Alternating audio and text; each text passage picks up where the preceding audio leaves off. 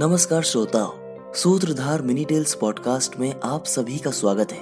मैं हूं आपका सूत्रधार निष्कर्ष वाजपेयी और आज हम आपके लिए लेकर आए हमारे पॉडकास्ट का एक नया एपिसोड। दोस्तों, आज के इस एपिसोड में हम आपको बताएंगे जगन्नाथ मंदिर के विशाल रसोई घर के पीछे की कहानी।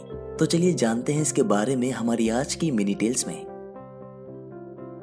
चारों धामों में से भगवान विष्णु का भोजन करने का स्थान पुरी जगन्नाथ का मंदिर है, इसीलिए इस मंदिर में भोजन का सबसे ज्यादा महत्व है। महत्व इतना है कि यहाँ के भोजन को प्रसाद नहीं बल्कि महाप्रसाद कहा जाता है। एक समय पर दुनिया का सबसे बड़ा रसोई घर माने जाने वाली पुरी मंदिर की यह पाकशाला आज भी एक लाख से अधिक भक्तों के लिए रोज खाना बनाकर प्रस्तुत करती है।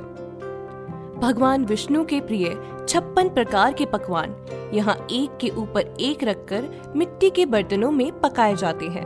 सबसे आश्चर्यचकित कर देने वाली बात यह है कि सबसे पहले ऊपर वाले बर्तन का खाना पककर तैयार होता है और फिर एक के बाद एक बर्तन नीचे की ओर पकने लगते हैं।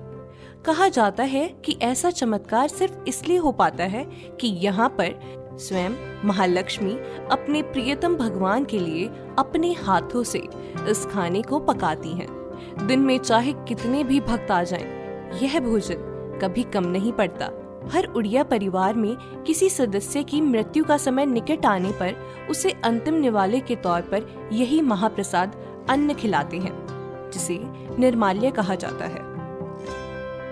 दोस्तों, हमें आशा है कि आपको हमारी आज की कहानी पसंद आई होगी। सूत्रधार मिनी टेल्स पॉडकास्ट के अगले एपिसोड में हम आपको बताएंगे कि हर बारह से उन्नीस वर्षों बाद भगवान जगन्नाथ, बलभद्र और देवी सुभद्रा की मूर्तियों के अंतिम संस्कार के बाद क्या होता है।